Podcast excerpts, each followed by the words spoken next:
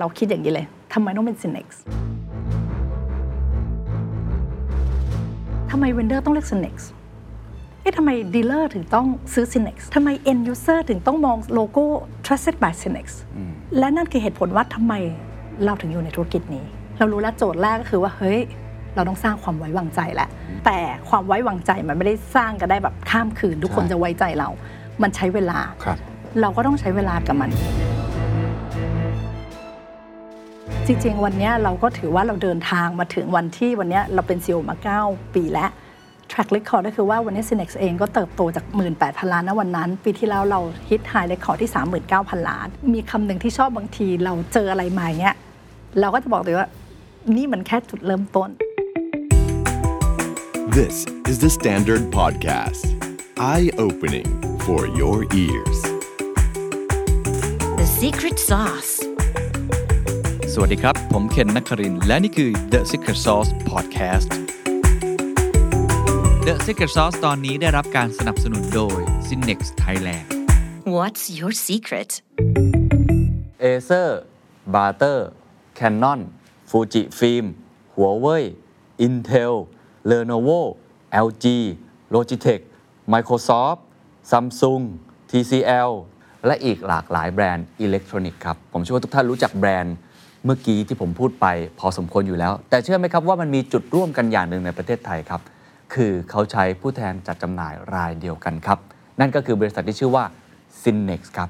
ซินเนกถือได้ว่าเป็นผู้แทนจัดจำหน่ายสินค้าไอทีบริการไอทีที่ใหญ่ที่สุดแห่งหนึ่งในประเทศไทยกว่า 70 แบรนด์ที่อยู่ในมือของเขา หลายแบรนด์ที่คุณใช้บริการคุณอาจจะไม่ทราบครับว่าซินเนกนั้นอยู่เบื้องหลังโดยมีป้ายคำว่า trusted by s y n e c ครับ ผมเคยพูดคุยกับผู้ก่อตั้งก็คือคุณสุพันธ์มงคลสุธีมาแล้วนะครับ แต่วันนี้ผมจะคุยกับลูกสาวครับ ซึ่งเป็น CEO มาแล้ว 9 ปี นั่นก็คือคุณยี้สุธิดามงคลสุธีนะครับ หัวข้อที่จะคุยกันวันนี้น่าสนใจมาก ๆ นะครับ นอกเหนือจากการรับช่วงต่อ เป็น CEO ของ s y n e x ซึ่งถือได้ว่าเป็นบริษัท IT Distributor ระดับโลกเนี่ยนะฮะที่เป็นผู้หญิงและอายุน้อยที่สุดในช่วงเวลานั้นคือประมาณ 32 ปี เท่านั้นเอง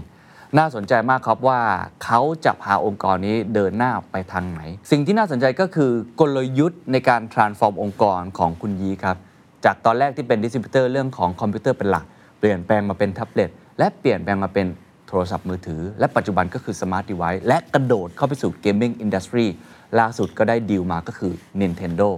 นอกจากนี้ครับเขากระโดดข้ามจากการทำแค่สินค้าอย่างเดียว กลายเป็นการทำเรื่องของบริการ และกำลังมุ่งเป้าจาก IT Distributor เป็น IT Ecosystem ทำเรื่อง Cyber Security และทำเรื่องของการเงินด้วย และอยากจะกระโดดเข้าไปทำอีกหลาย ๆ โซลูชันเพื่อตอบโจทย์ Ecosystem ไม่ว่าจะเป็น Vendor หรือจะเป็นเรื่องของ Dealer เองก็ตามที วันนี้น่าสนใจมาก ๆ นะครับว่า Distributor ที่เป็นอาชีพที่ใครหลายคนทำธุรกิจนี้ในประเทศไทย จะต่อยอดธุรกิจตัวเองไปข้างหน้าได้อย่างไร และในฐานะผู้บริหารหญิงที่อายุน้อย เขามีวิธีการในการสร้างความไว้วางใจอย่างไร จนองค์กรจาก 18,000 ล้าน ปัจจุบันก้าวสู่ 30,000 และจะมุ่งไปสู่ 40,000 ล้านได้ ลองไปฟังดูครับ สวัสดีคุณยีนะครับ สวัสดีค่ะ ขออนุญาตเรียกชื่อเล่นนะครับค่ะจะได้คุ้นเคยกัน ผมเคยคุยกับคุณสุพันธ์มงคลสุธี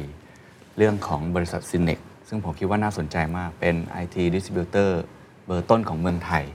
แต่วันนี้เราจะมาคุยกับคนที่มารับช่วงต่อ ซึ่งผมคิดว่าความท้าทายไม่ได้ต่างจากรุ่นพ่อเลย เพราะว่าเราต้องขยายกิจการออกไปหลากหลายภาคส่วนมาก วันนี้จะมาคุยกันว่าเจเนอเรชันที่ 2 ที่ 3 ที่มารับช่วงต่อเนี่ยจะดำเนินธุรกิจต่อไปอย่างไร ก่อนอื่น ให้เล่าให้ฟังก่อนได้ไหมครับ ว่าตอนที่คุณยี้ต้องมารับกิจการต่อจากคุณสุพันธ์เนี่ยตอนนั้นมีความท้าทายอะไรแล้วเขาโยนโจทย์อะไรให้กับเรา คือต้องบอกว่าจริงๆ เรายี่อยู่ Cinex มา 14 ปีแล้วค่ะ เป็น CEO มา 9 ปีอืมวันที่เราทำงานตั้งแต่แรกเนี่ยเราโชคดีที่เราทำงานใกล้ชิดกับคุณสุพันธ์นี่แหละอืมก็คือเห็นว่าเออแกตัดสินใจอะไรยังไง แต่พอวันที่เราจะเป็น CEO เนี่ยเออพอดีท่านได้เป็นประธานสภาอุตสาหกรรม แล้วเราก็ได้เป็น CEO ตอนนั้นเราอายุประมาณสัก 30 ต้นต้นๆ31 32ซึ่งณวันนั้น billing ของบริษัทอยู่ประมาณสัก18,000ล้าน เราก็ไม่ได้อยู่คนเดียวเรามี partner ด้วย คือ partner ของเราก็เป็นไต้หวันวันเนี้ยเองเขาเป็นเบอร์หนึ่งไอทีดิส t ิ b เตอร์ทั่วโลก คือตัวเนี้ย revenue เขาเป็นล้านล้านๆสมัยก่อนเขาก็ใหญ่มากอ่าเขาบอกว่าเนี่ย CEO เขามีหลายประเทศ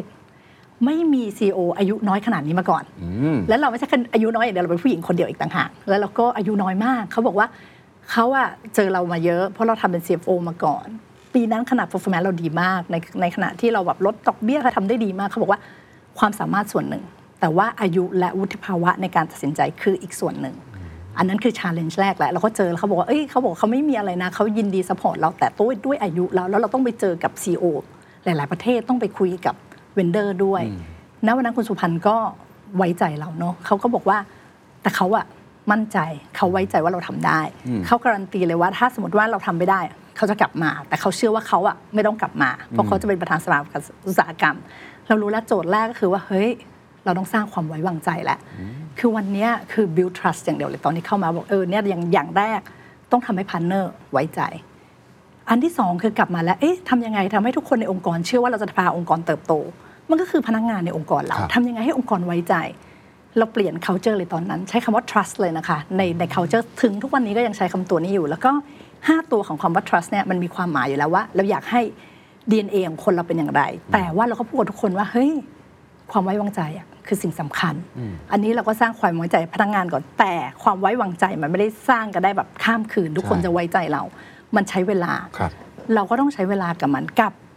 ที่สองก็คือว่าเราต้องไปเจอ vendor ต้องไปเจอดีลเลอร์อันนั้นก็เดินทางไปเจอ vendor หมดเลย แล้วก็ดีลเลอร์ทั้งที่สำคัญทั้งหมด สิ่งที่เราเรารู้เลยว่าเฮ้ยอย่างที่บอกว่ามันต้องใช้เวลา แต่เราก็ต้องพิสูจน์ให้เขาเห็นจาก track record จริง ๆ วันเนี้ยเราก็ถือว่าเราเดินทางมาถึงวันที่วันเนี้ยเราเป็น CEO มา 9 ปีแล้ว track record ก็คือว่าวันนี้ Synnex เองก็เติบโตจาก 18,000 ล้านนะวันนั้น ปีที่แล้วเรา hit high record ที่ 39,000 ล้าน จริง ๆ ต้องขอบคุณในความไว้วางใจที่พนักงานเนี่ยต้องบอกว่าเชื่อเราว่าเราจะนำพาองค์กรได้ แล้วก็ช่วยเราที่นำพาองค์กรมา ขอบคุณพาร์ทเนอร์ที่สุดท้ายเนี่ยเขาก็เห็นความตั้งใจจริงของเราคิดว่า คือ record ส่วนหนึ่งถ้าเราแบบสัญญาอะไรเราทำจริง แล้วเขาเห็นความจริงใจ สมมติเราทำอะไรไม่ได้เราบอกตรงๆ ว่าเอ้ยอันนี้ทำไม่ได้เราจะทำอะไรได้ คือสิ่งเหล่านี้คือความไว้วางใจที่ที่ที่เราสร้างครับกับองค์กรและณวันนั้นที่คเรารับเพราะฉะนั้นเป็นเรื่องของ trust ที่เป็นใช่เรื่องใหญ่ค่ะไม่ว่าจะ trust กับภาคส่วนไหนก็ตามค่ะ ก็อีกส่วนหนึ่งที่ที่ต้องบอกคุณพ่อช่วยเป็นอย่างมากก็คือว่า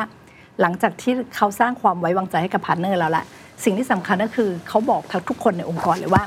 ตั้งแต่วันนี้เป็นต้นไป สุธิดาจะเป็น CEO ขององค์กร ฉะนั้นทุกการตัดสินใจในองค์กรเนี่ย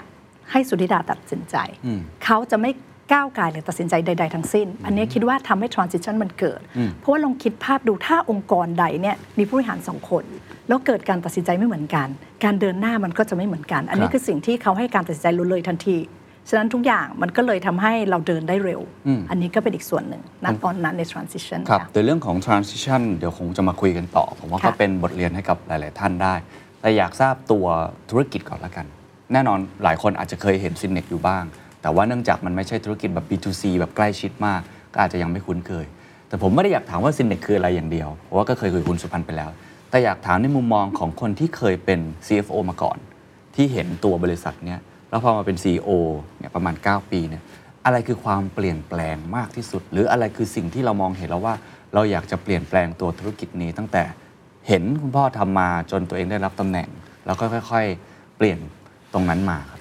คือจริง ๆ ต้องเล่าอย่างนี้ว่าตอนเป็น CFO เนี่ยเราก็จะเห็นงบการเงิน แล้วก็ต้องหน้าที่แบบทำไงให้เป็นใน budget control budget คือเราก็จะเห็นในในมิติหนึ่งครับพอเรามาเห็นในองค์กรเราจะเห็นมิติที่กว้างกว่าอืมตอนนั้นต้องบอกว่าธุรกิจ Synnex จะ based on IT มาก ๆ คือหมายความว่าถ้าทุกคนจำได้สมัยนั้นเราก็จะใช้โน้ตบุ๊กคือ IT ก็คือ IT จริงอืมๆก็คือโน้ตบุ๊กปรินเตอร์อะไรก็ตามแล้วเราทำขายทุกส่วนที่อยู่ในคอมพิวเตอร์ถูกไหมคะ ปีที่เราขึ้นมาเป็นอ่า CEO เนี่ยปีนั้นเป็นปีที่แท็บเล็ตเพิ่งออก สมัยก่อนยังไม่ได้มีโน้ตบุ๊กจะเป็นแท็บเล็ตเชื่อไหมคะว่า Synnex อะยอดขายสูงสุดคือโน้ตบุ๊กแล้วเราขายกับทุกแบรนด์ เป็น challenge แรกในเข้า CEO ปุ๊บ หลังจากนั้นคือแท็บเล็ตบอกทุกคนไม่ซื้อโน้ตบุ๊กรอดูแท็บเล็ตเชื่อว่าแท็บเล็ตจะแทนโน้ตบุ๊กสต็อกมหาศาลครับที่คาดว่ามันมี demand แต่ demand รอแท็บเล็ตแต่ว่าเราต้องโชคดีเราขายแท็บเล็ตฉะนั้นเนี่ยมันเราก็ได้ขายอยู่แล้วแหละแต่ต้องบอกว่าโหแต่โน้ตบุ๊กนะตอนนั้นอะสต็อกเยอะมากเราก็เริ่มรู้แล้วว่า เฮ้ยมันไม่ใช่สิ่งที่เราอยากจะไป มันไม่ใช่เราไม่สามารถ base on สินค้าประเภทใดประเภทหนึ่ง เป็นไอทีจ๋าอันนี้คือเราคิดแล้วเริ่มทีคุณสุพันธ์ก็เริ่มแตะ phone นิดนึง แต่ว่าลดยอดขายยังน้อยมาก ตอนนั้นเราคิดว่าอย่างแรกที่ต้องทำคือ diversify port ฉะนั้นเนี่ยโอเคเราแน่นอนเราทำโน้ตบุ๊กแล้วเราไปทำแท็บเล็ตแหละแต่สุดท้ายวันเนี้ยแท็บเล็ตก็ไม่ได้แทนโน้ตบุ๊กจริง ๆ แต่แต่เราก็ต้องขยับทำ phone ให้มากขึ้น อันนั้นก็คือเราเริ่มขยาย port ไปทาง phone จะเห็นว่าวันนี้ weight phone เราขึ้นมาเยอะมาก อันนี้เราเริ่ม balance port ครับและ balance brand ให้มากขึ้น เพราะเราเริ่มเห็นแล้วเราพึ่งไม่ได้ อันนี้เราก็เลย aim ว่าเฮ้ย Synnex ต้องไปในในด้านนี้นะ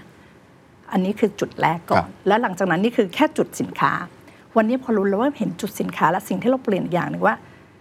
core business เรายังเอาอยู่นะ วันนี้เราจะไปถึงถึงของด้านของสินค้าเองที่เป็นไอที สมาร์ทโฟน แต่ลองคิดดูว่าวันนี้ทุกอย่างแต่ก่อนไม่เคยเป็น smart อย่าง phone ก็ไม่เคยเป็น smart เดี๋ยวนี้ smart หมดแล้ว บ้านก็เป็น smart home มันแปลว่าเราขยับไปโหตลาดมันใหญ่มากเลยอะฉะนั้นเราต้องมองตลาดให้มันแตกต่างว่ามันไม่ใช่ไอทีไอทีแหละ อันนี้คือแค่แค่ธุรกิจที่เราทำอยู่โอ้โหวันนี้ตลาดมหาศาลครับวันนี้ gaming อะไรทุกอย่างก็เป็นไอทีเล่นผ่านอุปกรณ์ไอทีหมด อันนี้คือตลาดมหาศาล แต่หลังจากตลาดมหาศาลแล้วเนี่ยเรามองอีโค y ิสเต็มเรายังไง คือตอนเนี้ยเดี๋ยวเราก็ขยับไปไม่ว่าแค่สินค้าอย่างเดียว อันนี้ที่ต่างก็คือว่าสินค้าบริการที่เราขยับ เรามองว่าเฮ้ยสินค้าและเราควรทำบริการด้วย เพราะว่าคนก็ไม่ได้ซื้อแต่สินค้าถูกไหมคะวันนี้เราก็อยากจะใช้บริการว่าเอ้ยสินค้าไอทีเนี่ยที่แน่นอนที่สุดว่าซื้อมาใช้ได้ครับถ้าใช้ไม่ได้เรามีบริการหลังการขาย เรามีแม้กระทั่งแบบทำโซลูชันมีบริการไปทั้งมาดูห้องว่าห้องนี้ต้องติดตั้งอุปกรณ์ยังไงทำให้มากที่สุด อันนี้คือเราเริ่มเขาเรียกว่าขยับ port ตัวเอง จนไปถึงขยับไปถึงวงที่กว้างขึ้นเขาเรียกว่าอีโค y ิสเต็มของเราครับสินค้าบริการคือคอธุรกิจของ Synex แต่มันยังมีอีกหลายเรื่องมากที่เราสามารถทำได้ อย่างเช่นวันนี้เราก็มองว่าเฮ้ยคนใช้ธุรกิจไอทีเราเนี่ยกังวลอะไร กังวลเรื่องความไม่ปลอดภัยของข้อมูลหรือเปล่า ถูกไหมคะ แล้วทุกคนต้องใช้กลัวโดนแฮ็กหรือเปล่า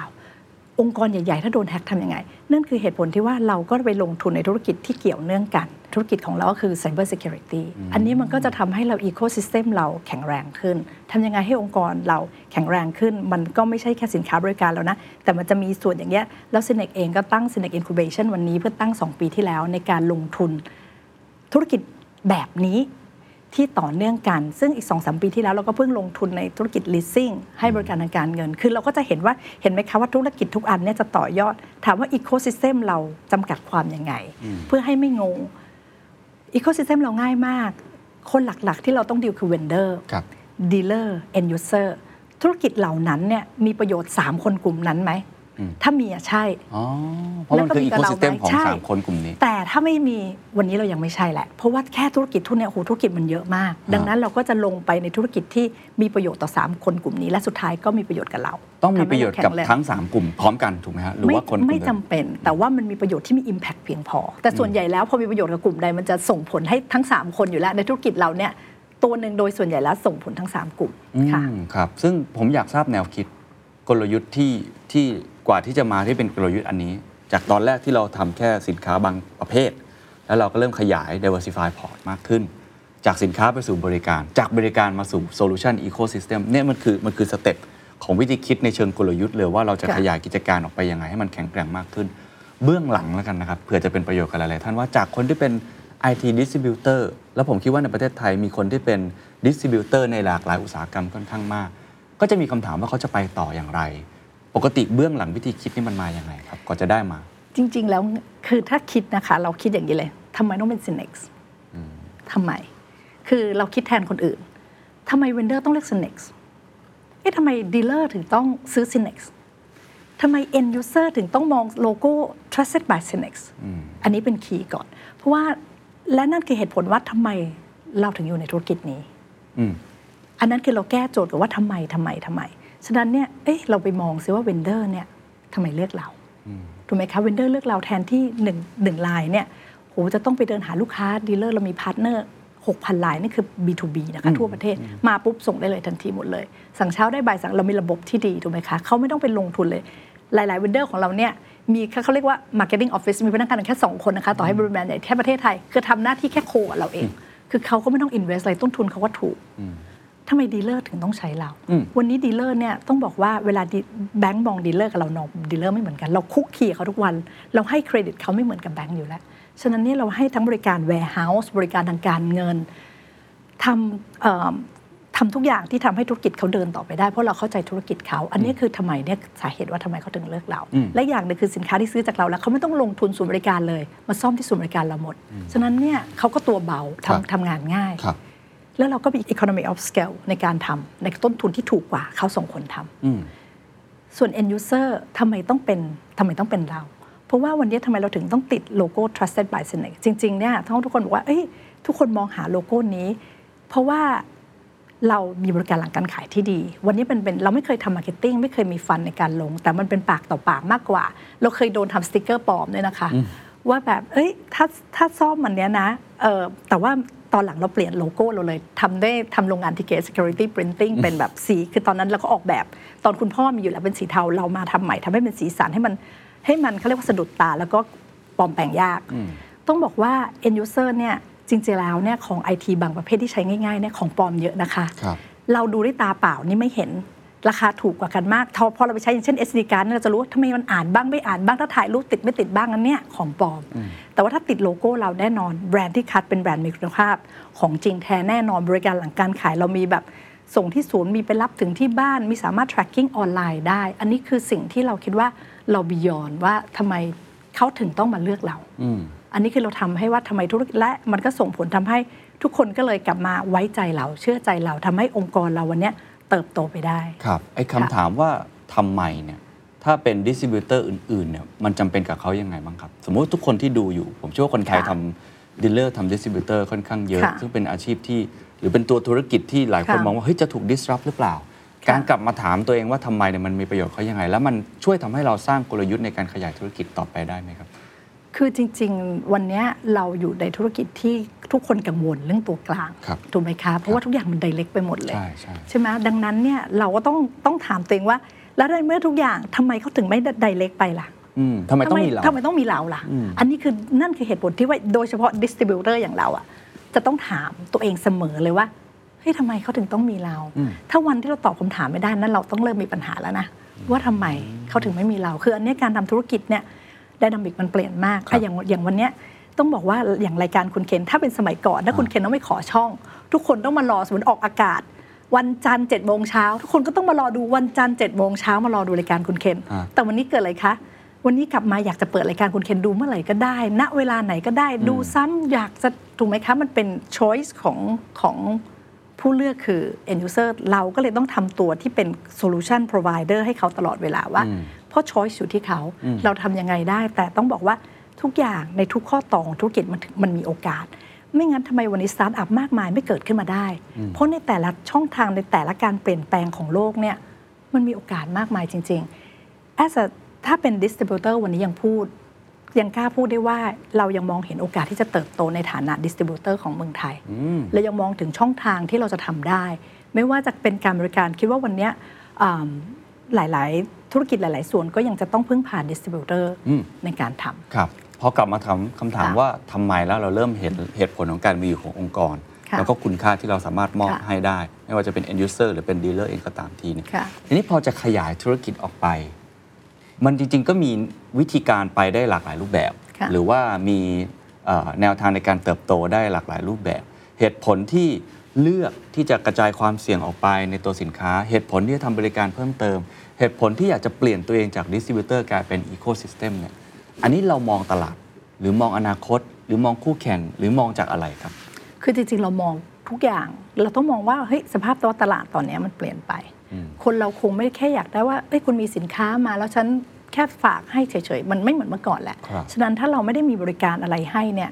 มันไม่ใช่แหละอย่างแน่อืมถูกไหมคะ คราวนี้เราก็เลยคิดว่าอะไรที่เราจะทำให้ตัวเองต่างจาก distributor อื่นอ่าอันนี้สำคัญทำไมต้องเป็นเราอ่าทำไมนอกจากทำไมต้องมี distributor แล้วทำไมต้องเป็น distributor Synnex นี่คำถามที่สองคือทำไมต้องเป็นเราด้วยทำไมต้องเป็นเราถ้าเทียบกับ disty อื่น อันเนี้ยคือเราเองก็ต้องก็ต้องพยายามขึ้นมา ว่าทำไมถึงต้องเลือกเราจครับ จริงๆต้องบอกว่าของ Synnex ก็มี challenge นะคะ ทุกครับบริษัทคิดว่ามี challenge คือองค์กรแต่ละองค์กรน่ะเชื่อว่าจะมีจุดแข็งครับแตกต่างกัน สมัยก่อนจุดแข็งของเรา ซึ่งวันนี้ก็ยังเป็นจุดแข็งและแข็งที่สุดก็คือตลาดคอน sumer นั่นหมายความว่าเราถนัดมากเลยกับการขายสินค้าคอน sumer เขาบอกคอน sumer ง่าย แต่ไม่ง่ายเพราะสินค้ามันเยอะมากอืมคือทุกประเภทเนี่ยมันต้องหมุนเร็วและหมุนไวแต่แต่ก่อน Synnex จะไม่ถนัดขายเป็นพวกวางโซลูชันอืม ฉะนั้นสินค้าของ consumer จะเทมาหาเราหมดเลย ในขณะที่พอเป็นโซลูชันมันแตกต่างครับแต่วันเนี้ยเราเริ่มพิสูจน์แล้วว่าเฮ้ยตลาดมันเริ่มโตว่าเราต้องเป็นคอน sumer แน่นอนแหละเป็น cash cow ต้องแข็งแรง ยังไงก็ต้องแข็งแรงที่สุดโซลูชันเนี่ยมันสำคัญมาก เพราะวันเนี้ยองค์กรหลาย ๆ องค์กรวันนี้ถามว่าองค์กรนะ คนเราก็มองให้เราใช้ชีวิตง่ายขึ้นยังไงถูกไหมคะ ครับองค์กรไม่เหมือนกันเลยทำยังไงให้ธุรกิจที่มันยากอยู่แล้วในวันเนี้ยทำยังไงให้ทำงานง่ายขึ้นอืม ต้นทุนถูกลงถูกไหมคะเขาต้องหาโซลูชันมาช่วยให้องค์กร แล้ววันนี้เทคโนโลยีเป็นตัว choice อีกแน่นอน เพราะวันนี้โหเทคโนโลยีมีหลากหลายแบบมากเลย คุณไม่ต้องซื้ออีกต่างหากมี subscription model มาให้อีกต่างหากองค์กรแบบสตาร์ทอัพ SME เล็ก ๆ ก็สามารถลงทุนในเทคโนโลยีได้ เพราะว่าราคามันเข้าถึงได้ ดังนั้นเนี่ยคือเป็นสิ่งที่ทำให้ c e n e x เข้าสู่ธุรกิจนี้ ต้องบอกว่าสองสามปีหลังเนี่ยเราเราพ o ู e แล้วว่า ตลาด commercial ของ c e n e x เติบโต วันนี้ปีนี้เราสามารถตั้งเป้าได้ 20กว่าเปอร์เซ็นต์ในตลาด commercial ซึ่งจริง ๆ แล้วมันเป็น portion ที่ค่อนข้างจะยังยังเล็กมาก แต่เราเห็นแล้วว่าเฮ้ยพอเราเริ่มเดินทางเนี้ยเราเริ่มเห็นตลาด แล้วจริง ๆ แล้วบอกว่าแข่งขันกันรุนแรงไหมตลาดนี้ใหญ่กว่าที่เราคิด ฉะนั้นเนี่ยเราบอกว่าบอกบอกเอ่อคู่แข่งไม่ต้องกลัวนะคะตลาดมันใหญ่อ่าเรายังมี area เยอะแยะมากมายที่เราจะโตครับค่ะยังไงเค้กก็ขยายต่อไปเรื่อยใช่ๆใช่แต่คำถามของผมคือจุดแข็งของเราที่เป็นคอน sumer ค่ะ แต่พอมาเป็นโซลูชันเนี่ยเราสร้างจุดแข็งให้ตัวเองได้ยังไง หรือเราทำยังไงที่แข่งขันกับคนอื่น แล้วเราไปแย่ง market share ตรงนี้ได้ เพราะว่ามันคือคนละสนามค่ะ จริง ๆ แล้วเราต้องบอกว่าเราต้องดูที่จุดแข็งของเราอีกกลับมาอีกอีกครั้งหนึ่งว่าเอ๊ะเนื่องจากว่าเราคอน sumer จริง แต่ว่าอีกอย่างหนึ่งก็คือว่าเรามีสินค้ามากกว่า disty อื่นนะอ่าอันนี้คือจุดแข็งหลากหลายของสินค้าเราเยอะมากเลย เข้าใจว่า Synnex นี่แบรนด์เพียบเลยนะ ใช่ ฉะนั้นบางทีการต่อโซลูชันเนี่ยมันก็จะได้ connect ได้หมดเลย คุณจะเอาไปใช้ในองค์กร แล้วก็มีโซลูชันทีเดียว และอีกที่สำคัญหนึ่งคือเรามีการจัดการเครดิตเนี่ยเราทำเหมือนแบงก์เลยอ๋อเรามีทีมเครดิตเรา 30 กว่าคนเนี่ยทำหน้าที่เหมือนแบงค์ทุกอย่างทุกประการมีจัดเรตติ้งมีการให้วงเงิน แล้วมีขนาดไปแบบ co-sign ก็มีไปรับเช็คให้คือทำทุกอย่างแบบครบวงจรคือถ้าเราสามารถเข้า project ได้โดยที่เขาไม่ต้องใช้เงินสักบาท เราเป็นเป็นเป็นคน support ให้ คือเราทำทุกอย่างให้จริงๆอืมโดยที่แล้วก็ อย่างต้องบอกว่าอย่าง SI บางเจ้าเป็นรายเล็กหรือรายกลางเนี่ยจะไม่สามารถเอิ่ม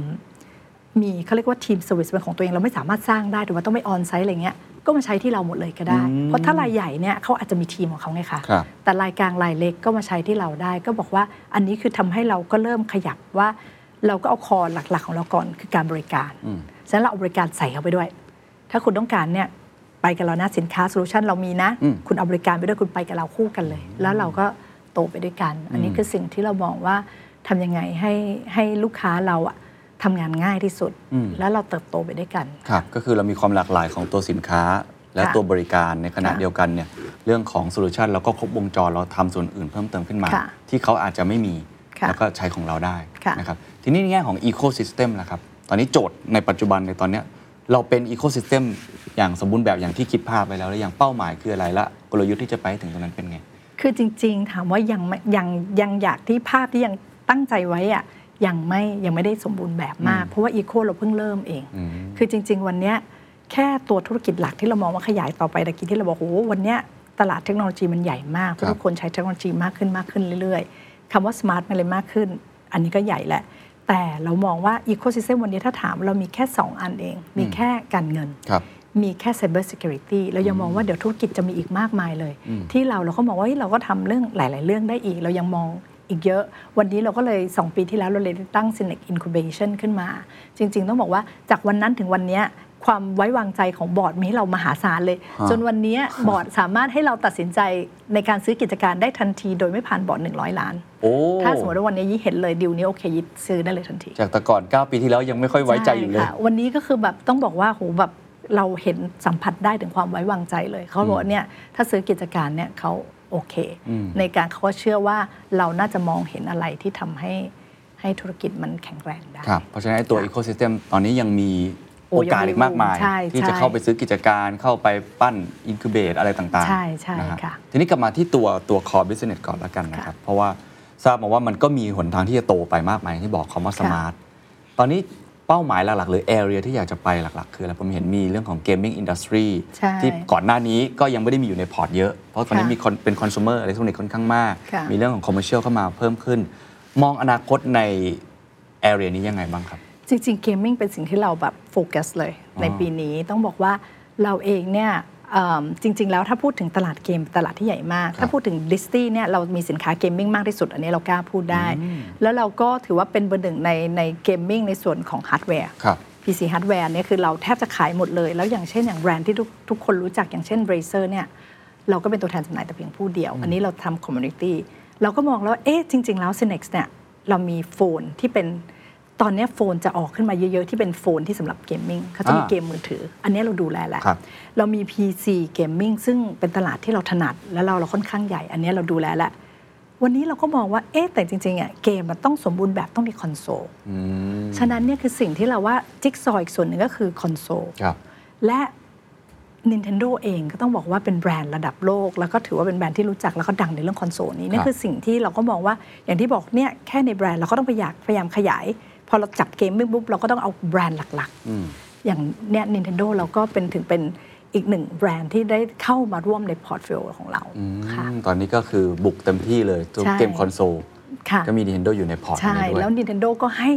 ให้ความไว้วางใจเราในการดูแล full service เลยหมายความว่าเราดูแลไม่ใช่แค่การขายสินค้า Nintendo ฮะเราดูแลบริการหลายการขาย เราดูแลในส่วนของ Marketing ทั้งหมด ของโอ้ภาพ Nintendo ทั้งหมด อันนี้โอ้คือสิ่งที่เรา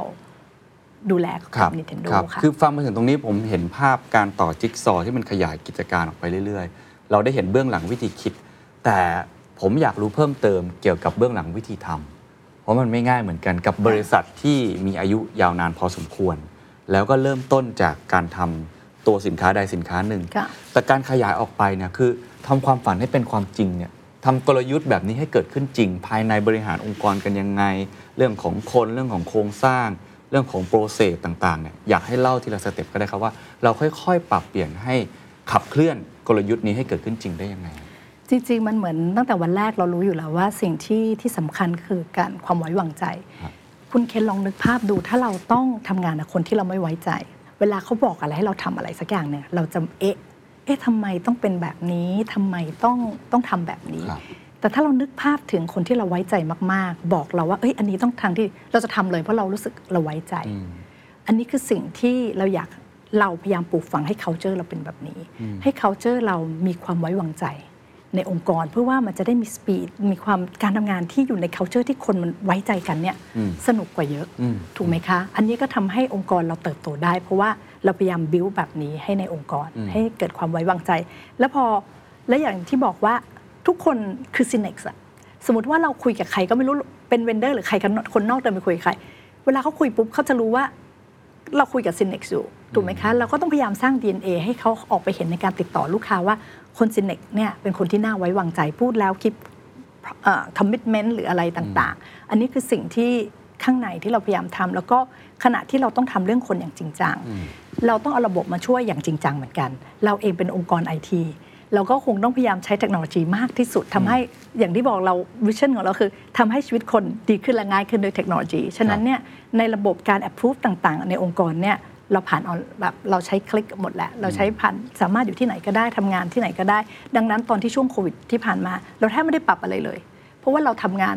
คือเหมือนกับว่าเรามีการออนไลน์มิ팅อยู่แล้วแต่อาจจะใช้ไม่ได้บ่อยครับทุกการอนุมัติผ่านออนไลน์อยู่แล้วทำให้ทุกคนก็สามารถทำงานได้ได้เร็วขึ้น อันนี้ก็ เป็นอีกส่วนหนึ่ง แต่อันหนึ่งที่สำคัญก็คือว่าการที่เราจะเติบโตได้ มันก็คือส่วนหนึ่งก็คือปากต่อปากถูกไหมคะว่าแบบเอ้ย Synnex ทำได้แบบนี้นะ dealer น่าจะมาซื้อเราหรือ vendor ที่น่าจะมาซื้อเรา อันหนึ่งที่เพิ่งเห็นตะกี้เราพูดถึง Nintendo ไปแล้ว เพิ่งเห็นชัดๆก็คือเราบอกทุกคนว่าจริง ๆ แล้วเนี่ยทุกคนบางทีเนี่ยมองว่าเราจะไปคว้าโอกาส แต่สิ่งที่ที่ยี่มองนะคะ เราอะทำให้ดีที่สุดอืมโอกาสจริง ๆ อยู่รอบตัวเรา เราพร้อมที่จะคว้ามันหรือเปล่า อย่างเช่นว่าอย่าง Nintendo เนี่ยเราต้องยอมรับว่าเราเองก็ทำงานกับ Nintendo มันมามาพอสมควรก่อนที่เขาจะจะตั้งเราใช่ไหมคะ ก็พยายามเขาก็เห็น performance และทีมมันก็พยายาม bid ว่าแบบเออเราก็อยากทำเนอะยี่เองเนี่ยมีโอกาสได้ไปประชุมที่ที่ที่ปีนัง ตอนนั้นเป็นประชุมของ vendor อีก vendor หนึ่งซึ่งอันนี้ก็ต้องขอบคุณเขาอีก vendor เนี้ยเป็น vendor ที่เดิมทีมี disty มากกว่าหนึ่งรายในประเทศไทย และเขาเป็นนโยบายของประเทศทุกประเทศนะเขามี disty มากกว่าหนึ่งราย แต่เขาตัดสินใจหลายปีที่ผ่านมาว่าให้ Synnex Thailand ทำคนเดียวอืมคือมันเป็น power of trust เพราะเขาไว้ใจเราเราเต็มที่เต็มที่เลยแบบเฮ้ยเขาไว้ใจเราขนาดนี้เขาบอกว่าเนี่ยเขาขอมาพอเราไปประชุม APEC เนี่ยทุกประเทศเนี่ยมี disty มากกว่าหนึ่งอืมแต่ตัวเลขเราดีที่สุดอืมใน APEC คือเพราะว่าเราทำเต็มที่เราทำคนเดียวอะ ที่น่าสนใจกว่านะคือว่าพอเราทำเต็มที่ในทุก category เนี่ย gaming เราโดดเด่นมาก เพราะแน่นอนว่าเราอาจจะต่างจาก disty อื่น เพราะว่าเราทำ gaming อยู่แล้ว ฉะนั้นมันก็ boost ecosystem ทำให้สินค้า gaming เขาขายดี วันนั้นเองพอที่ไปประชุมที่ในในในของ vendor เนี่ยมี disty Nintendo ของสิงคโปร์นั่งอยู่ เราก็ไม่รู้ว่าเขาเป็นดิส n ี y สิงคโปร์เขาก็บอกว่าเขาก็บอกแบรนด์นี้ว่าเขาอยากเจอเราส่วนตัวหลังจากดินเนอร์เขาอยากจะเข้าใจว่าทำไมเราถึงทำ gaming segment ของแบรนด์เนี้ยได้โตจังเลยพอเราคุยไปคุยมาเราเนี่ยอยากเป็นเบอร์หนึ่ง gaming แล้วคุยเรื่อง gaming หลังจากนั้นปุ๊บเขาบอกว่าโอเคเนี่ยเขารู้ไหมเขาเป็นดิส n ี y ของ Nintendo นะเขาส่งอีเมลหา Nintendo ตอนนั้นเลย แล้วเขาบอกว่าเขาเป็น reference ให้เราเขาบอกเขาเชื่อมาก ถ้าคุณมาประเทศไทยอะคนนี้แหละโอ้คือคนที่คุณต้อง ต้องเจอแบบกลายเป็นคือ disty แนะนำกันเอง ใช่คือเราก็เลยบอกว่าจริง ๆ แล้วอะมันไม่ใช่แค่ยี้มันแบบไปประชุม แต่ว่ามันคือเรคคอร์ดที่บริษัทเราทำมากกว่าโอ้ทุกคนทำให้ทุกอย่าง เราไม่รู้ว่าแบรนด์ไหนเชื่อมกับอะไรครับวันนั้นเราทำได้ตัวอย่างแบบเพื่อทุกคนเห็นอืมฉะนั้นเนี่ยพอแบรนด์เห็นมันก็เกิด แต่ก็แน่นอนว่า Nintendo คงไม่ได้ดูแค่เรื่องนี้ครับเราก็หูหลังจากนั้นเรามีมิ팅กับเขาเยอะมาก จนเขาเดินทางมาเมืองไทย เขามาเห็นโอเปอเรชั่นเราเขาบอกว่าที่ฟังในที่ประชุมแล้วเขาก็แบบชอบมากแล้วโอ้มาตรฐานเขาดีกว่าที่เขาคิดอีกเขาบินมาจากญี่ปุ่นตอนที่เจอกันอะไรอย่างเงี้ยค่ะเราก็เลยรู้ว่าแบบจริง ๆ แล้วอย่างที่ที่เราพยายามสร้างมานานคือว่าทุกอย่างไม่ได้เกิดขึ้นภายในวันเดียวอืมฉะนั้นน่ะสิ่งที่เราทำแต่ละวันน่ะทำให้ดีที่สุด เพราะว่าทุกอย่างเนี่ยโอกาสมันจะมาเชื่อมโอกาสเชื่อมโอกาส แต่เราต้อง ไม่หยุดที่จะคว้ามันอืมเท่านั้นเอง มันเหมือนเราต้องสะสมแต้มบุญอะใช่ค่ะ สร้างความน่าเชื่อถือไปเรื่อยใช่ๆทีนี้คำถามใช่ของผมก็คือ ผมเชื่อเชื่อมือเลยถ้าเป็นคุณยีททำทีมงานคุณยีทที่มีอยู่เนี่ยมันเกิด trust ได้ แต่เราควบคุมคุณภาพในจำนวนพนักงานเยอะ ๆ ได้ยังไงทำยังไงให้องค์กรของเราเนี่ยมันมีความผิดพลาดน้อยที่สุด มันเหมือนกับถ้าเกิดเราทำทีมเล็ก ๆ ผมว่าคุณยีเอาอยู่ แต่คนเยอะขึ้นเรื่อยๆ ขยายใช่กิจการไปเรื่อยๆ เดี๋ยวก็ไปเรื่องบริการเดี๋ยวไป commercial มั นหลากหลายมากเลยทำยังไงให้มันยังมี trust ตรงนี้อยู่และคุณภาพไม่ตก ค่ะ ก็จริง ๆ แล้วเราบอกว่าเราต้องมี tracking ตลอด คือหมายถึงว่าต้องมีอย่างสมมติอย่างการส่งสินค้า หรือว่าแผนกบริการเนี่ยเราต้องมีวัดเปอร์เซ็นต์เลยว่าเฮ้ยส่งสินค้าเนี่ยร้อยเปอร์เซ็นต์เนี่ยเราเรานี่99.99ตลอด สมมติในการสินค้าว่าถ้าต้องส่งภายในเวลาระยะเวลา หรือการบริการเนี่ยเรามีการให้คะแนนคือเราต้องตรวจตลอด ว่าคอที่รับสายเราจะมีเวลาให้เลยว่า ไม่กี่คอเราถือว่าเป็น abandon abandon call คือคุณไม่รับแล้วนะ คือต้องภาพไม่รับภายในเวลานี้ คือเราต้องมีต้องมีเนื่องจากคนเยอะต้องมีฉะนั้นตัววัดเราผลต้องมีเป็นระบบตัววัด ฉะนั้นเนี่ยเราก็บอกว่าให้ตัวเลขมันพูดละกัน ว่าคุณทำงานได้ดีแค่ไหน ในการวัดผลอยังเป็นระบบอ่าอ่าค่ะเพราะฉะนั้นก็จะเอาระบบเข้ามาช่วยใช่เพื่อค่ะในการวัดผลใช่อัใช่นี้ก็จะค่เป็นตัวควบคุมคุณภาพมากๆใช่ค่ะอ่าเมื่อกี้พูดถึงการที่เราจะพูดคุยกับ vendor หรือว่าพูดคุยกับ stakeholder ที่เกี่ยวข้องโดยเฉพาะแบรนด์อะไรต่างๆ พวกนี้นะครับเอ่อ การบริหารความสัมพันธ์ เพราะคนที่เป็น distributor นี่เป็นตัวกลางเนี่ยต้องบริหารหลาย stakeholder มากๆ เลยมีเคล็ดลับอะไรไหมครับทำให้เขาไว้ใจเรานอกจากตัวคุณภาพของสินค้าและบริการของเรานะครับผมคิดว่ามันก็มีเรื่องของการสร้างคอนเน t ชันที่ดี การสร้างความสัมพันธ์ที่มันราบรื่น ตรงนี้มีเทคนิคยังไงไหมครับ จริง ๆ เรามองทุกอย่าง win-win สมมติถ้าเราไปหาใครเราก็มองว่าเอ้ยถ้าเราทำอะไรด้วยกันเนี่ยเขาจะ win อะไร เราจะ win อะไรครับถ้าเราสองคน win มันก็สนุกที่จะทำด้วยกันอืมแต่ถ้าเรา win เขาไม่ win เขาก็จะไม่เริ่มไม่สนุกแหละ ฉะนั้นพอเรา win แล้วเขา win แล้วมันทำให้ทุกอย่างมันต่อเนื่องกันไปอย่างเงี้ยแต่ความสำคัญสำคัญนะคะในการเป็น disty ฉะนั้นเราก็เลยมองเรื่อง value เรื่องนี้ค่อนข้างเยอะอืมเราคิดว่าบางครั้งเนี่ยเราอาจจะต้อง support อะไรเขานิดหน่อย แต่เพื่อ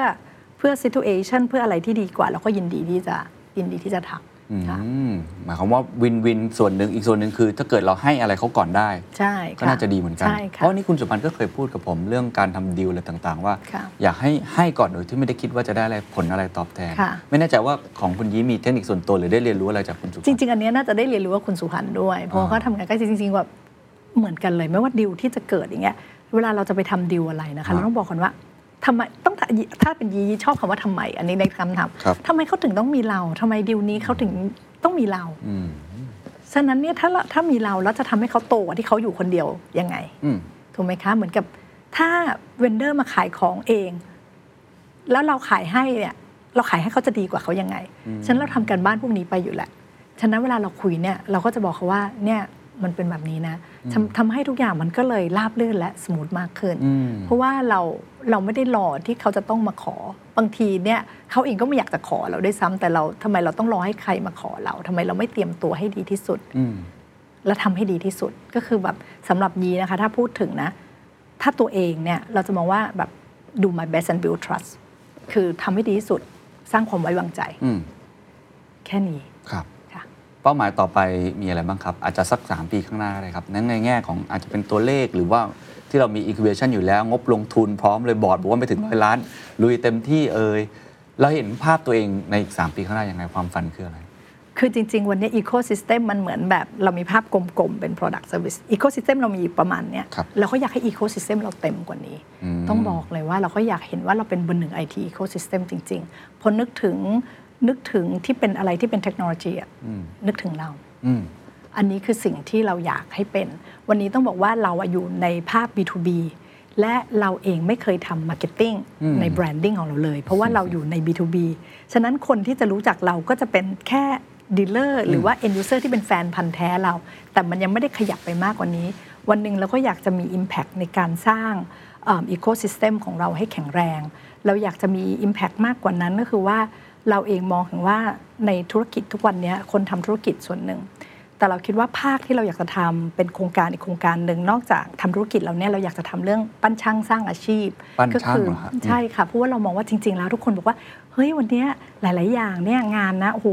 เขาเรียกว่าเทคโนโลยีมาแทนคนแหละ แต่ยังมีงานบางอย่างที่คนยังมี value กับมันอยู่มาก เราก็คิดว่าถ้าเป็นอันเนี้ย มันสามารถเขาเรียกว่าสร้างโอกาสให้คน แล้วเองเราก็สร้างให้อีโค y ิสเต็มเราเองให้แข็งแรง อันนี้คือสิ่งที่เราอยากจะเห็นใน 3 ปีข้างหน้าครับะคิดว่ามีอะไรที่เป็นความท้าทายที่กังวลที่สุดไหมครับ ความท้าทายก็คือความเปลี่ยนแปลง แต่เราอยู่ในธุรกิจที่ทุกอย่างเปลี่ยนแปลงทุกวัน ต้องบอกว่าบังบังเอิญเราอยู่ในธุรกิจเทคโนโลยีเทคโนโลยีเปลี่ยนเร็วมาก ทุกอย่างก็เปลี่ยนเร็วมาก แต่วันเนี้คอนเท็กซ์ของการเปลี่ยนแปลงในโลกใบนี้มันมันมากขึ้น อย่างที่บอกว่าเอ่อแต่ก่อนเวลาเราพูดถึงถึงสงคราม เราก็จะพูดถึงว่าเราเตรียมอาวุธสู้กัน แต่วันเนี้ยมันไม่ใช่สงครามที่มีอาวุธ บางทีเป็นสงครามทางการค้า บางทีมันเป็นเรื่องของของการแข่งขันเชิงพาณิชย์ ซึ่งมันก็มีผลกระทบอยู่แล้ว วันนี้เราก็แค่เตรียมตัวเองไม่ว่าจะเกิดอะไรขึ้นเซเนกก็พร้อมที่จะโตในทุกสถานการณ์อืมค่ะอาจจะให้เป็นหลักคิดของทางซินเนกก็ได้ครับเผื่อจะเป็นประโยชน์กับ ท่านอื่นๆ เพราะว่าเวลาคุยกับผู้บริหารหลายท่านเขาก็จะบอกว่าไอ้ความเปลี่ยนแปลงเนี่ยเป็นสิ่งที่ท้าทายที่สุดเช่นเดียวกันค่ะ adaptability ต้องมีอะไรต่างๆเนี่ยสำหรับตัวซินเนกเองเนี่ยเราเตรียมตัวเรื่องนี้ยังไง เช่น เราบอกว่าเรามีการทำให้องค์กรอาจายขึ้น เราเตรียมพร้อมเรื่องของเงินเฟ้อ เราเตรียมพร้อมเรื่องของเอ่อ geopolitics อะไรอย่างเงี้ยเราเราทำองค์กรตัวเองให้พร้อมกับความเปลี่ยนแปลงอย่างไร หรือตัวคุณยี่เองทำยังไงให้เป็นผู้นำที่พร้อมกับความเปลี่ยนแปลง คือจริงๆต้องบอกว่าบังเอิญเขาเรียกว่า ถือว่าเป็นโชคดีอย่างหนึ่ง ที่เราดันเจอความเปลี่ยนแปลงหลาย ๆ อันอันอันแรกก็คืออยู่ดีๆ จากโน้ตบุ๊กเป็นแท็บเล็ตถูกไหมคะพอเราทำดีๆ แล้วเนี่ยที่เราถึงตะกี้ถึง context ตะกี้ที่พูดถึงพอเราทำธุรกิจเราดีมากหัวเว่ย phone ถูกต้องขยายถูก Product ถูก Synnex นี่เป็นแทบจะเป็น sole distributor ให้กับหัวเว่ย phone สมัยนั้น 2018 หัวเว่ย phone นี่ขึ้นมาใน revenue ของเราเป็นหมื่นกว่าล้าน เพราะว่าหูตอนตอนทุกคนฮิตกันเทรนด์มาถูกต้อง หัวห่วยลง R&D เยอะมากยังไงมา แต่นโยบายทางการเมืองประกาศว่าไม่ให้ร่วมมือกับ Google เท่านั้นเองคือมันก็เลยเปลี่ยนแปลงไป ซึ่งถามว่าณตอนนั้นวันที่เราถือหัวเว่ยไม่มีใครคาดการณ์ว่าหลังจากประธานาธิบดีทรัมป์จะเปลี่ยนแปลงอะไรแบบนี้ ฉะนั้นถ้าถามนะมันไม่มีอะไรผิดเลย ถ้าเรามองสินค้าถูกตลาดถูกอืมทุกอย่างไปได้ ตลาดน่าจะเติบโต แต่บางทีเราเจออะไรแบบเนี้ยฉะนั้นคิดว่าพอการเจอเราจะเรียกว่าภูมิคุ้มกันอืมฉะนั้นเราก็จะไม่กลัวแล้วมัน มันมาอะไรก็ได้ มาแล้วเหแล้วอะตอนนั้นทำยังไงครับ คือวันนั้นน่ะสิ่งที่คิดคือว่ามาแล้วมิสเตอร์แบบคุณทรัมป์มาแล้ว มาแล้วแบบนี้เลยแล้วคราวนี้ Google หลังจากนั้นที่ประกาศไม่มี ถูกไหมคะหัวเว่ยบอกจะไปสร้างอีโค y ิสเต็มสิ่งที่เราทำก็คือเรารู้แล้วว่า ยอดขาย 12,500 ล้านโอ้ของหัวเว่ยเนี่ยต้องลดลงหรือเปล่าเราเราต้องคาดการ worst ไว้ก่อนถ้ามันลดลงอ่าเราจะทำธุรกิจอย่างไรอ๋อ ฉะนั้นนั่นแหละเราก็เลยเริ่มเลยว่า อย่างนั้นก็คือเราปรับตัวทันที ต้องบอกว่าถามว่าเราพิกอัพเร็วไหมก็ถือว่าเร็วมากวันนี้เราถึงปีที่แล้วเราฮิตนิวไฮอืมเราเจอเหตุการณ์นี้เมื่อปี 2018 ถูกไหมคะ คือมันก็ไม่กระใช่จายแค่ความเสี่ยงไปสินค้าอื่นๆใช่ถูกไหมครับกระจายความเสี่ยงแล้วยี่ไม่ไม่คิดว่ามันเป็นแค่ตัวยีที่ที่ที่ที่เปลี่ยนแปลงเร็วมันทำให้พนักงานในองค์กรด้วยอืมมันทำให้ทุกคนต้องบอกว่าวันนี้เซเนกเติบโตมาได้ไม่ใช่แค่ยีคนเดียว คือทีมผู้บริหารคือทีมพนักงานที่ เราพร้อมที่จะเห็นว่าเฮ้ยเห็นไหมมันเกิดขึ้นแล้ว ทุกวันนี้เหตุการณ์ที่มันเกิดขึ้นเนี่ยมันยังเป็นเรื่องที่แบบเราคุยกันอยู่เลย ฉะนั้นเราก็จะไม่อยู่เฉยๆแล้วรอให้อืมหรือพอการเปลี่ยนแปลงแล้วเรานิ่งเฉยอะ่ะฉะนั้นมันก็เลยเป็นอัตโนมัติ ว่าทุกคนมันต้องต้องเรียนรู้ที่จะเปลี่ยนแปลง แล้วเราก็ต้องพยายามมองเห็นโอกาสอืมคือเราก็มองว่าการเป็นที่หนึ่งถ้าเรามองว่าเราเป็นที่หนึ่งอย่างเดียวเนี่ยเราอาจจะไม่เป็นที่หนึ่งเราก็ได้ เราต้องมองเหมือนกับ ถามตัวเองตลอดว่าทำไมทำไมเราถึงเป็นที่หนึ่งได้ คือทุกครั้งที่จะถามว่าทำไมเราถึงอยู่ตรงนี้ได้ทำไมเราถึงเป็นที่หนึ่งต่อ ถ้าเราเลิกหรือตอบคำถามพวกนี้ได้ลดน้อยลงนั่นแหละเราต้องเปลี่ยนแหละอืมซึ่งเราก็เหมือนกับทุกคนก็เรียนรู้อยู่แล้วว่าเราอยู่ในเทคโนโลยี สินค้าถ้าคุณพลาดนิดเดียวเนี่ยมันคือการสั่งผิดโมเดล ถ้าคุณไม่เอาออกภายในทันเวลาคือ nature ของคนมันต้องหมุนอยู่แล้วครับแล้วพอมาเจออะไรที่เราไม่คาดคิดเนี่ยมันทำให้องค์กรเรา มันก็เลยคุยกันง่ายว่า เฮ้ย เราไม่ได้อยู่แค่ตัว T สุดท้ายของเราคือ transformation คือเราต้องอ๋อ transform ตลอดเลยตลอดเวลาใช่อันนี้คืออยู่ใน culture แล้วฉะนั้น DNA Synnex เนี่ยคุณ transform ถ้าคุณ transform ไม่ได้เนี่ยไม่ใช่แหละครับเมื่อไหร่เจอมา transform ถูกไหมคะครับเป็นรถไม่ได้เป็นหุ่นยนต์ขึ้นมาแล้วกัน หรือเป็นอะไรคือมันก็ต้อง แล้วเราก็มองว่ามันยังเป็นโอกาสที่ยีก็บอกกับทุกคนในองค์กรว่าอย่างน้อยเราโชคดี เราอยู่ในอุตสาหกรรมที่ถือว่าเป็นอุตสาหกรรมที่จะเติบโตอืมถามว่าอนาคต จะใช้เทคโนโลยีน้อยลงหรือเปล่าอืมถูกไหมคะ ถามว่าแต่ละคนวันเนี้ยคนที่ใช้เทคโนโลยีแล้วอะจะใช้เครื่องเดิมๆอยู่ตลอดไปหรือเปล่าอืมจะหยุดนิ่งหรือเปล่า แล้ววันนี้สปีดของการเอิ่มเขาเรียกว่าความทันสมัยของเทคโนโลยีมันมันเร็วขึ้นมาเป็นคูณเท่าไหร่มาแต่ก่อนคูณหนึ่งคูณสิบคูณครับร้อยอีกหน่อยคูณพัน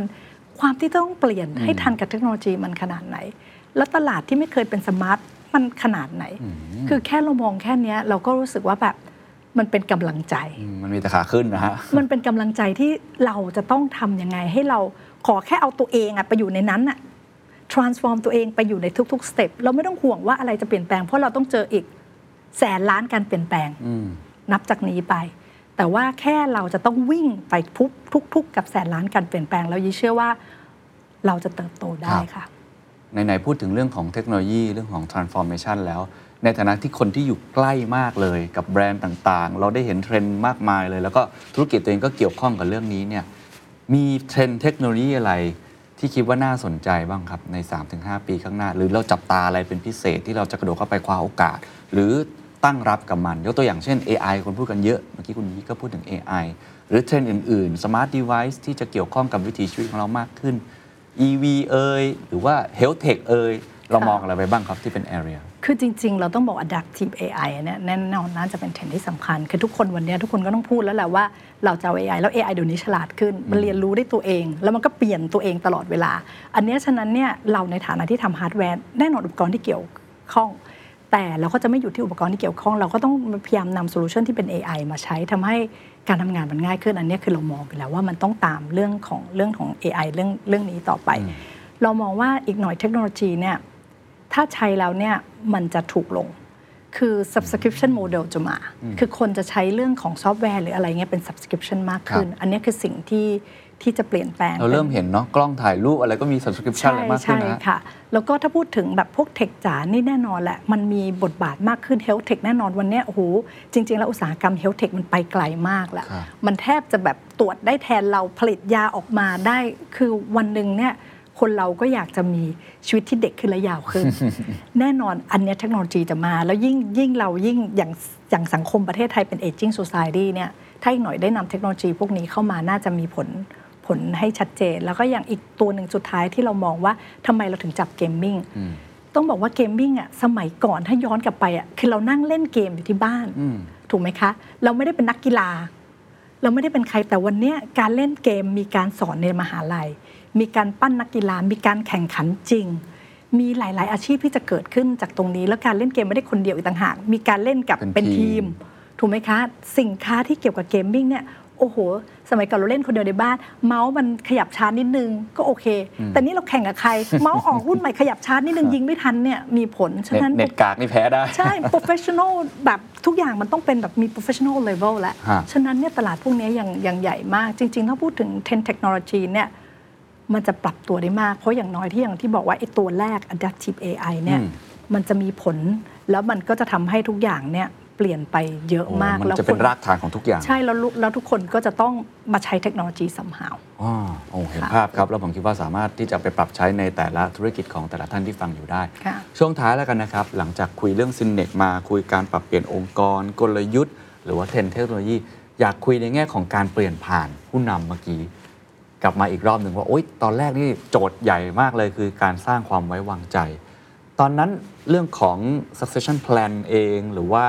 วิธีการในการเปลี่ยนผ่านในองค์กรเนี่ยเล่ากระบวนการได้ไหมครับ ว่ามีมีอะไรขั้นตอนยังไงบ้างณขณะที่คุณพ่อให้เป็น CEO นะครับคะหรือว่าก่อนหนานั้นเขาได้เคยพูดไหมฮะว่านี่นะ จะมีการเปลี่ยนนะค่อยๆ ปูพื้นไปอะเขาพูดเขาพูดอืมแต่เขาไม่ได้บอกว่าเร็วขนาดนี้ค่ะอันนี้คือเราก็ช็อกนิดนึงตอนคือขึ้น CEO นี่อายุเท่าไหร่นะครับสามสองโอ้โหเด็กมาก กับค่ะองค์กรระดับหมื่นล้านอืมใช่ เพราะว่าแผนที่วางนะคะ เราเป็น CFO แล้วเราก็ต้องไปเป็น CMO คือดู marketing อ๋ออ่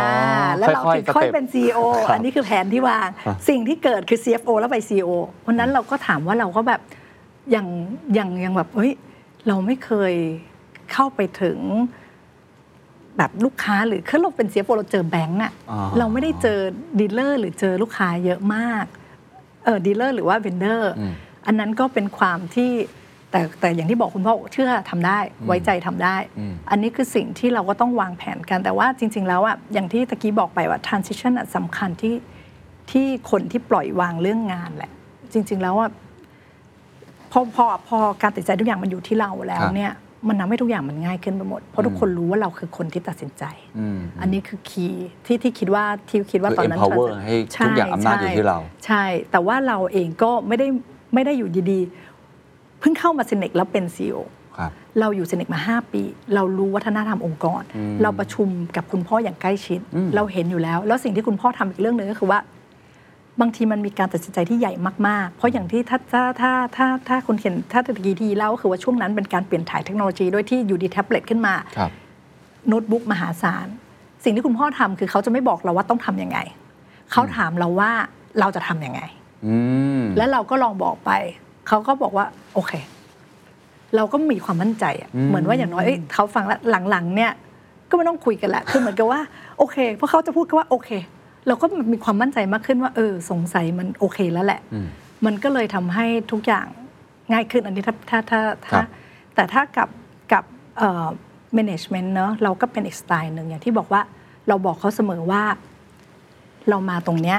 เราไม่ได้มีโอกาสที่ได้ทำ marketing หรือว่าเซลส์ฉะนั้นน่ะคุณอยู่ตรงเนี้ยคุณรู้ดีกว่าอืมฉะนั้นเนี่ยเรารับฟังอืมขอเป็นผู้ฟังว่าเราต้องทำยังไงอืมไปด้วยกัน ไปตลาดไปด้วยกันเลยไปฟัง ไปฟังเวนเดอร์พร้อมกัน ไปฟังลูกค้าด้วยกันอืมว่าเขาต้องการอะไร แล้วเราเอาสิ่งที่เราฟังอะมาช่วยกันคิดดีไหมว่าเราจะทำไงให้ดีขึ้น จริง ๆ ตอนนั้นน่ะเราฟังเยอะ เพราะว่าเราแบบต้องโอเปิลแหละ เพราะว่า ไม่ฟังได้ยังไงเราทำเสียโฟมาก่อน ฉะนั้นเนี่ยต้องบอกเขาว่าเชี่ยวชาญกว่านะ ใช่เขาเชี่ยวชาญกว่า แล้ววันนี้เราก็ยังเราก็ยังบอกทุกครั้งในมิ팅เพราะว่าพอวันนี้พอเราเริ่มชำนาญขึ้นการตัดสินใจเราเร็วครับพอเวลาเราเห็นอะไรปุ๊บเราจะตัดสินใจอืมแต่เราก็ต้องบอกตัวเองเสียว่าวันแรกที่เรามาเนี่ยเราฟังเขาฉะนั้นวันนี้เราก็ต้องบอกเขาเหมือนกันว่า ต่อให้ไม่ว่าการตัดสินใจอะไรที่กำลังพูดกันอยู่ขณะนี้ หรือว่ายีรู้สึกอันนี้ดีกว่าแต่ทุกคนคิดยังไงอืมในแอเรียของตัวเอง ว่าตัวเองเนี่ยมองยังไง เพราะว่าคุณน่ะต่างหากที่อยู่กับลูกค้า คุณต่างหากที่ไปเจอมากกว่ายี้ไปเจออีกอืมฉะนั้นน่ะคุณคิดยังไง แล้วมันอะไรกับเราไหมมันปรับกันตรงไหนบ้าง เพราะสิ่งหนึ่งสำคัญว่า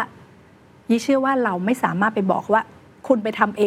ไปทำเลย เขาแค่ไปทำ A บ่อยๆ เขาไม่เข้าใจว่าทำไมเขาต้องไปทำ A ด้วยอะมันก็จะทำให้องค์กรมันเดินหน้าไม่ได้อืมแต่ถ้าวันที่เขา ช่วยเราคิดโซลูตัดชัสินนใจได้เองด้วยอืมด้วยกันเนี่ยมันคือสิ่งที่เราร่วมกันคิดและร่วมกันทำอืมมากกว่า ครับเห็นภาพครับ โดยเฉพาะค่ะวิธีการสอนนะของคุณสุพันธ์ไม่ได้บอกว่าต้องทำอะไรแต่ถามเราก่อนค่ะเราก็จะได้มีส่วนร่วมในการคิดค่ะแต่ว่าก่อนที่คุณยี้จะมาเป็นเนี่ยผมเรียกว่าเป็นร่าง 4.0 5.0นะร่างเต็มที่เก่งขนาดนี้เนี่ยจนคุณพ่อไว้วางใจเนี่ยอยากทราบร่างก่อนหน้านี้อะ1.0 2.0เนี่ย เราสร้างตัวเองมายังไง เราหาความรู้อย่างไร เราทำอย่างไร ให้ถึงขั้นว่าคุณพ่อนี่ไว้ใจมากขึ้นเรื่อยๆ เราพัฒนาตัวเองยังไงผมถามงี้แล้วกัน คือจริง ๆ ต้องบอกเราเราเป็นคนชอบเรียนรู้เราเรียนรู้ตลอดเวลาครับก่อน จริง ๆ เนี่ยยิ้มมาสายที่แบบชีวิตมันเปลี่ยนแปลงตลอดเวลา จริง ๆ เราเป็นคนแบบชอบภาษา ไม่ได้ชอบเลขพัดจับพัดจับผูมาเรียนบัญชีการเงิน ซึ่งตอนนั้นก็ชอบมากบัญชีการเงิน แล้วเราก็ทำงานข้างนอกมาก่อน เราก็เคยเป็นลูกน้องมาก่อน ฉะนั้นเราก็รู้สึกว่าการเป็นลูกน้องมีหัวหน้าเป็นอย่างไร เราก็เหมือนกับเข้าใจแหละว่าว่าเออเนี่ยเวลาหัวหน้าเป็นแบบนี้ เราเป็นนักวิเคราะห์หุ้นมาก่อนอ๋อฉะนั้นวันเนี้ยเราก็เป็นหุ้นหนึ่งตัวเนอะเรามีทั้งมุมมองที่นักวิเคราะห์จะมองเข้าไปมีหลาย ๆ มุมมองครับคิดว่า แต่ว่าณวันนั้นกับวันนี้ตลาดก็เปลี่ยนแปลงแล้ว สิ่งที่เราเรียนรู้คือจริงๆเรียนรู้ดีที่สุดวันนี้คุยกับคุณเคนก็เดี๋ยวก็ได้คุยกันแป๊บหนึ่งก็ได้เรียนรู้จากคุณเคนแล้วทำไม THE STANDARD คุณเคนสร้างโตขนาดนี้ ถูกไหมคะ อันนี้คือการเรียนรู้ที่ไม่มีวันจบสิ้น แล้วเราเองโชคดีที่เรามีแบรนด์มากกว่า6 7 0 70 แบรนด์ เราก็ไปทุกครั้งถามทุกครั้ง เอ้ยวันนี้ปีนี้แบรนด์กลยุทธ์อะไรจะเติบโตด้วยอะไรเทคโนโลยี จริง ๆ อัปเดตเทคโนโลยีนะ ถ้าแบรนด์ใหญ่พูดเหมือนกันเนี่ยเทคโนโลยีมาแล้วแล้วนี่เป็นการทำวิจัยส่วนตัวเล็กๆใช่เลยนะก็คือถามแล้วเนี่ยปีเนี้ยเป็นยังไง tech ฮะเป็นยังไงทุกคนมาอ๋อเราจะไปด้านนี้ไปด้านนี้ หรือองค์กรเป็นไงนี่คือเราต้องเรียนทุกวันจากการคือจริงๆก็ชอบอ่านหนังสือด้วย ก็มีดูนี่รายการที่ชอบเดี๋ยวขอบคุณใช่อันนี้ครัก็บเป็นรายการที่ชอบคิดว่าเป็นรายการที่มีประโยชน์ แล้วก็ แล้วก็หลาย ๆ อย่างมันคือการเรียนรู้คือการที่เราได้ทำจริงๆแล้วการที่เราทำงานทุกวันเราได้เรียนรู้นะเพียงแต่ว่าเราปล่อยให้การทำงานทุกวันผ่านไป หรือเราบอกว่าอันนั้นเราเรียนรู้อะไร จริง ๆ ต้องบอกว่ายีต้องตัดสินใจเยอะมากครับในบริบทนี้ สิ่งที่หลาย ๆ คนกลัวคือการตัดสินใจ เพราะว่าการตัดสินใจเนี่ยบางครั้งเขารู้สึกว่าถ้าผิดแล้วมันรับความเสี่ยงจากการผิดไม่ไหวอืมแต่ว่าเราต้องตัดสินใจอยู่ดีในแต่ละวัน ฉะนั้นเนี่ย เวลาเราตัดสินใจบางทีอาจจะมีพลาดบ้างเราก็แค่คิดว่าเราเรียนรู้อะไรจากครั้งนี้ ทุกครั้งที่มันก็คือการเรียนรู้ในชีวิต อันนี้ก็คือมันเป็นอีกบทหนึ่งในการที่เราค่อยๆ เติบโตมากกว่า เราก็มีลองถูกลองผิดอืมแล้วเราก็ทำให้เราถึงเป็นวันนี้ได้อืมมีคำหนึ่งที่ชอบบางทีเราเจออะไรมาเงี้ยเราก็จะบอกเลยว่า นี่มันแค่จุดเริ่มต้น เพราะว่าพอเราเราพอเราโตขึ้นเราจะรู้ว่าไอ้สิ่งที่เราเจอมาเด็กๆเราปวดหัวแทบแย่นะ มันเล็กมากเลย แสดงว่าไอ้สิ่งที่เราคิดว่าหนักหนาตอนเนี้ยอีก 5 ปีอะจะกลับมามองว่ามันเล็กมากเลย ฉะนั้นเนี่ยเราต้องก้าวผ่านแล้วเราอะถามว่าเราเรียนรู้อะไร แล้วเราก็ปรับตัวเองให้เราจะแข็งแรงขึ้น แล้วเราก็จะทำให้ทุกอย่างเราก็จะทำงานได้ง่ายขึ้นด้วยตัวเราเองก็จะไม่ไม่ไป หมกมุ่นเหลือกับอะไรที่มันผิดพลาดไปแล้ว แต่ว่าเรามองไปข้างหน้าแล้วก็มองไป เพราะว่าอย่างที่บอกว่ากราฟเซนเนกเวลาโตไม่ได้โตแบบนี้ บางทีมันมีขยักขึ้นขยักลงขยักขึ้น แต่ท้ายที่สุดเนี่ยมันจะขยักขึ้นขยักลง แต่ว่ามันจะโตอย่างที่เราโต วันนี้เราทำ Synnex ทะลุ 20,000 ล้าน ทะลุ 30,000 ล้านมาแล้ว เรากำลังก้าวต่อไปกำลังจะทะลุ 40,000 ล้านในปีนี้ แล้วก็หวังว่าถ้าคุณเคนชวนมาครั้งหน้าเนี่ยอาจจะทะลุมากกว่านี้หลาย ๆ ไป อันนี้คือสิ่งที่เรามองค่ะอืมครับ วันนี้ขอบคุณมากนะครับ And that's the secret sauce. ถ้าคุณชื่นชอบ The Secret Sauce episode นี้นะครับ ก็ฝากแชร์ให้กับเพื่อนๆ คุณต่อด้วยนะครับ และคุณยังสามารถติดตาม The Secret Sauce ได้ใน Spotify, SoundCloud, Apple Podcast, Podbean, YouTube และ Podcast Player ที่คุณใช้อยู่นะครับ และอย่าลืมติดตาม Facebook Fanpage The Secret Sauce เข้ามาติชมเข้ามาพูดคุยกับผมได้เลยนะครับ